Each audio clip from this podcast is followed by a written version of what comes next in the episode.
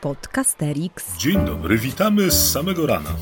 Bardzo często mówimy dzień dobry albo e, dobry wieczór, a dzisiaj odcinek, e, którym chcemy e, szczególnie uhonorować tych, którzy słuchają nas o świtaniu. Bardzo cieszymy się, że są i tacy. A przed mikrofonami Aleksander Pawlicki, Jacek Staniszewski oraz Jakub Lorenz. Chcielibyśmy dzisiaj rozmawiać, jak to o poranku, kiedy ptaszęta za oknami budzą się razem z nami, chcielibyśmy rozmawiać o tym, jak włączać w lekcję historii edukację klimatyczną. A teraz stary puchacz Kuba Lorenz. Właśnie, bo ja o edukacji klimatycznej e, mam mm, dzisiaj anegdotkę, a jednocześnie też jednocześnie też e, o debatach w no w szkole szeroko rozumianej, nie tylko na lekcjach historii, bo e, u mnie w szkole jestem opiekunem e, szkolnego klubu debatanckiego i tam w różnych rozgrywkach debatanckich bierzemy udział. No, w ostatnim czasie jakoś bez szczególnego powodzenia i wspominamy lata względnej mm, wielkości sprzed kilku lat. No a ale to nie obniża naszego mm, temperamentu i naszej chęci do debatowania i mierzenia się z kolejnymi tematami, kolejnymi te, tezami.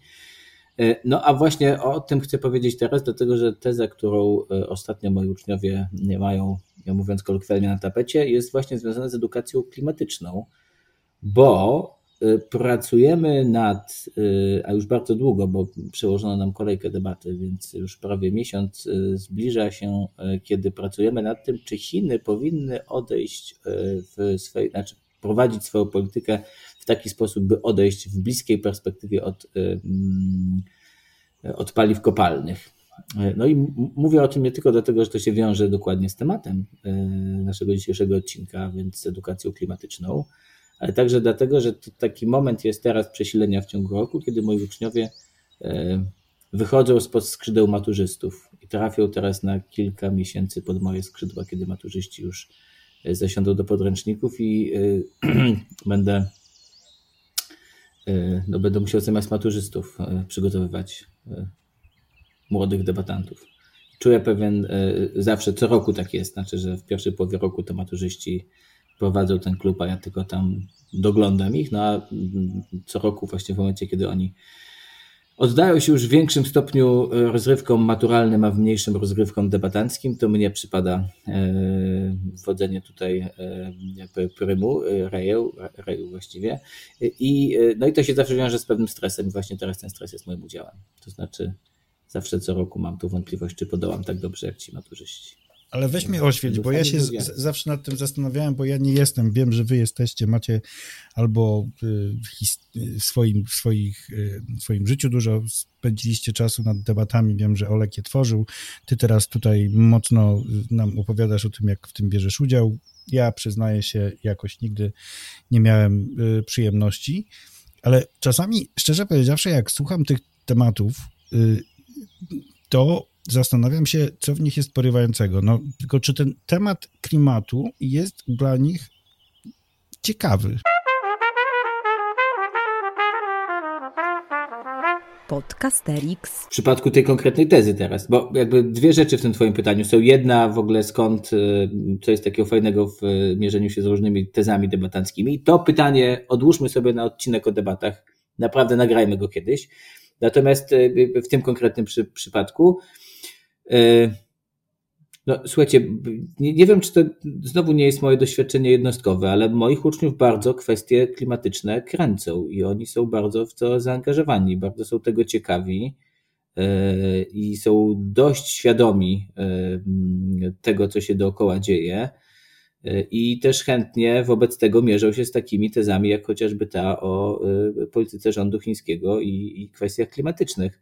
Więc moje doświadczenie pokazuje, że to są raczej tematy, które są dla uczniów ważne i są im bliskie. A co dla Twoich uczniów nie? Wiesz co, no ja się teraz tak y, szybko zastanawiam, bo może to jest tak, że ja im nie daję dojść do głosu i nigdy się ich o to nie pytałem. To znaczy, y, widzę, że są dla nich bliskie, bo jak są strajki y, różnego rodzaju, czy, czy, czy protesty czy demonstracje związane z e, klimatem, to oni na nie chodzą generalnie albo są, są ich świadomi. natomiast cały czas zastanawiam się, widząc nawet ten temat, który ktoś zaproponował, czy to pytanie, na ile on jest dla mnie pytaniem, z którym mogę się, w którym mogę się jakkolwiek zaangażować i mam coś ciekawego do powiedzenia. I szczerze powiedziawszy, chyba nie, więc posłucham was, jak wy to robicie, że to jednak jest ciekawe. No wiesz, angażujący każdy, każdy temat, jak zaczynasz, tak sobie myślę, każdy temat, jak zaczynasz w nim grzebać i szukać e, wiadomości skądinąd na jego temat e, i takich, które się wiążą z daną tezą, no to prędzej czy później e, robi się mniej lub bardziej wciągający. To tylko jakby kwestią jest to, jaki jest ten haczyk na samym początku. Zależało mi na tym, żebyśmy też pomyśleli sobie trochę o wyjściu z takiej pułapki, która każe nam myśleć o przyrodzie na lekcjach historii z perspektywy tego, co nazywamy edukacją klimatyczną, w domyśle z perspektywy e, e, katastrofy klimatycznej. E, to oczywiście jest tak, że jak przejrzymy tę podstawę programową, w której teraz gmerano i ją zmieniono, no to tam znajdziemy oczywiście zabawne przykłady tego rodzaju myślenia, prawda? Na przykład wyjątkowo ignorancki wpis dotyczący tego, że należy zacząć uczyć dzieci o E, małej epoce lodowcowej. No, tam jest, szczególnie filuternie jest e, e, to zapisane w uzasadnieniu rozporządzenia, gdzie napisano, przynajmniej w pierwotnej wersji, że należy zacząć uczyć o małej epoce lodowcowej z uwagi na to, że, mm, że to są najnowsze odkrycia historyczne. O, jak mnie pamięć nie myli, to mm, zdaje mi się, że badania były chyba z jakichś e, lat 50. czy 60., a jak rozumiem, do takiego obiegu wprowadził to Leroy Ladurie w latach 70., czy na początku lat 70., więc no, e, rychło w czasu budzili się autorzy podstawy programowej z tą nowinką, ale pali licho. Do czego zmierzam? E, chcę powiedzieć, że wydaje mi się, że bardziej niż edukacja klimatyczna powinna na naszych lekcjach gościć historia środowiskowa. Innymi słowy, E, powinniśmy pomyśleć, wiecie, o takiej zasadniczej zmianie, e, że nasza historia nie jest tylko historią e, narodu i państwa, czy narodów i państw, ale jest też historią środowiska. I ona nie pojawia się tylko wtedy, kiedy mamy małą epokę lodowcową na przykład, albo jakiekolwiek tego rodzaju nagłe wydarzenie klimatyczne, które jakoś wpływa na bieg dziejów państwowych, ale że powinniśmy po prostu obok historii ludzkiej możliwie często opowiadać historię e, e, otaczającego nas świata, e, świata przyrodniczego,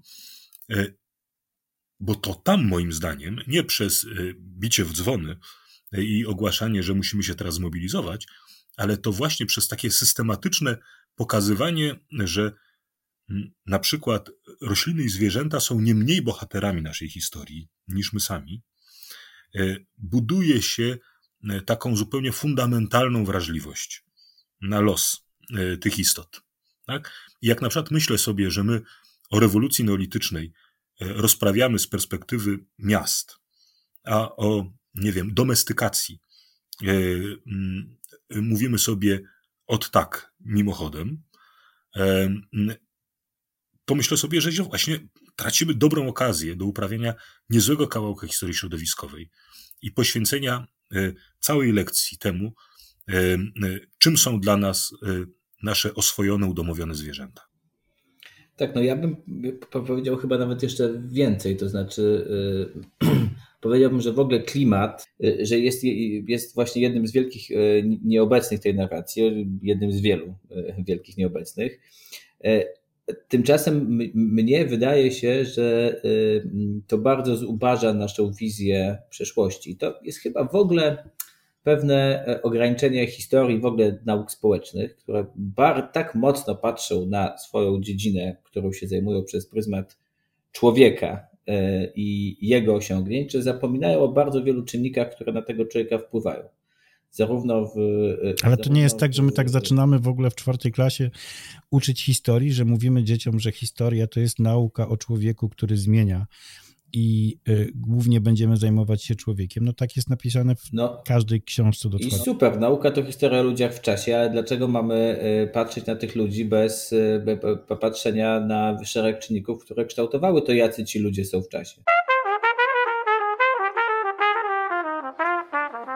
Podcasterix. Zresztą świetnie, że pojechał do czwartej klasie, bo E, nie wiem, ja w głowie teraz e, mam co najmniej kilka e, takich tematów albo w ogóle działów lekcji, w których w, moich lekcjach się ten klimat i ta w ogóle historia środowiskowa, którą się Olek tutaj do, do, dopominał, pojawia.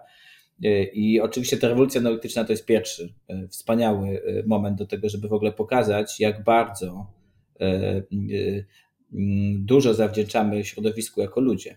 I oczywiście się mówi o tych wielkich rzekach, ale jakoś tak, wiecie, przechodzi się na tym do porządku dziennego, a przecież to jest zupełnie fundamentalne dla rozwoju cywilizacji.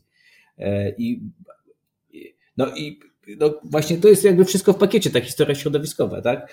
No i e, właściwie to jest jedyny moment w takiej e, narracji głównej, mm, głównej o przeszłości, kiedy ten klimat się pojawia, a potem przecież mamy co i róż wydarzenia z historii środowiskowej, które niesłychanie wpływały na na to, jak wyglądało życie na Ziemi. I, e, i to jest, byłoby też fascynujące, żeby pokazać to, jak długo to klimat wpływał na to, jak żyją ludzie i w którym momencie, dlaczego, jakimi procesami to ludzie zaczęli wpływać na to, co się dzieje, e, jak wygląda ten klimat i wygląda to środowisko. I uchwycenie tego momentu pewnie gdzieś w XIX, może w XX wieku jest no, fascynujące i pozwala naprawdę zrozumieć bardzo dużo ze współczesnego świata ale też myślę sobie, że w ogóle to właśnie złapanie tego sprzężenia zwrotnego. I ja nawet nie jestem pewien, czy musimy czekać do XIX wieku, bo spójrz, powiedziałeś, jak wielkie rzeki wpływają na rozwój cywilizacji. Tak. Ale równie ciekawe Ale pytanie jest, jak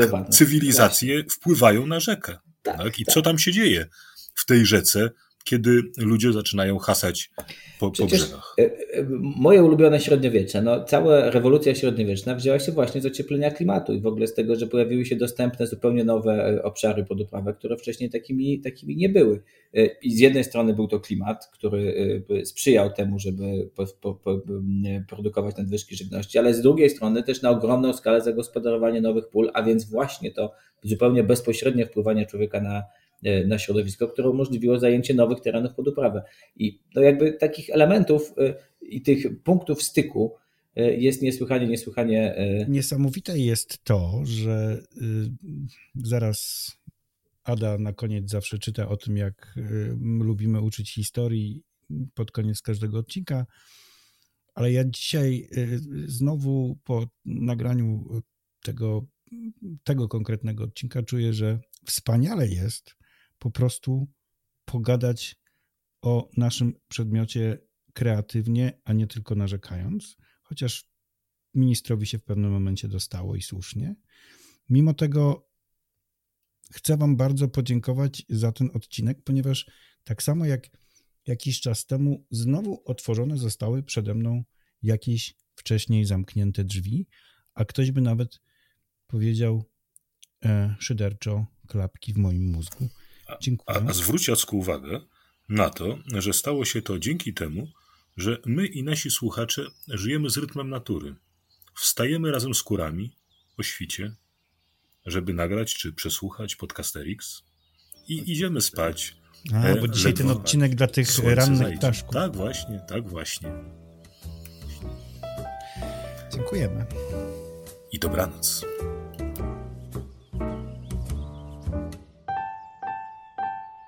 To był Podcasterix. Wysłuchali Państwo kolejnego odcinka podcastu Trzech Nauczycieli Historii, którzy lubią sobie pogadać o swojej pracy, bo ją po prostu uwielbiają. Tych trzech jegomości to Kuba z charakterystycznym R, Olek z charakterystycznym głosem i Jacek, który czuwał nad nagraniem i montażem. Podcast przygotowano dzięki wsparciu Szkoły Edukacji Polsko-Amerykańskiej Fundacji Wolności i Uniwersytetu Warszawskiego, w której cała trójka pracuje. Więcej informacji na stronie szkolaedukacji.pl. W czołówce wykorzystano dźwięki na wolnych licencjach, a głosu użyczyłam ja, czyli Adriana Bąkowska. Zapraszamy na kolejny odcinek.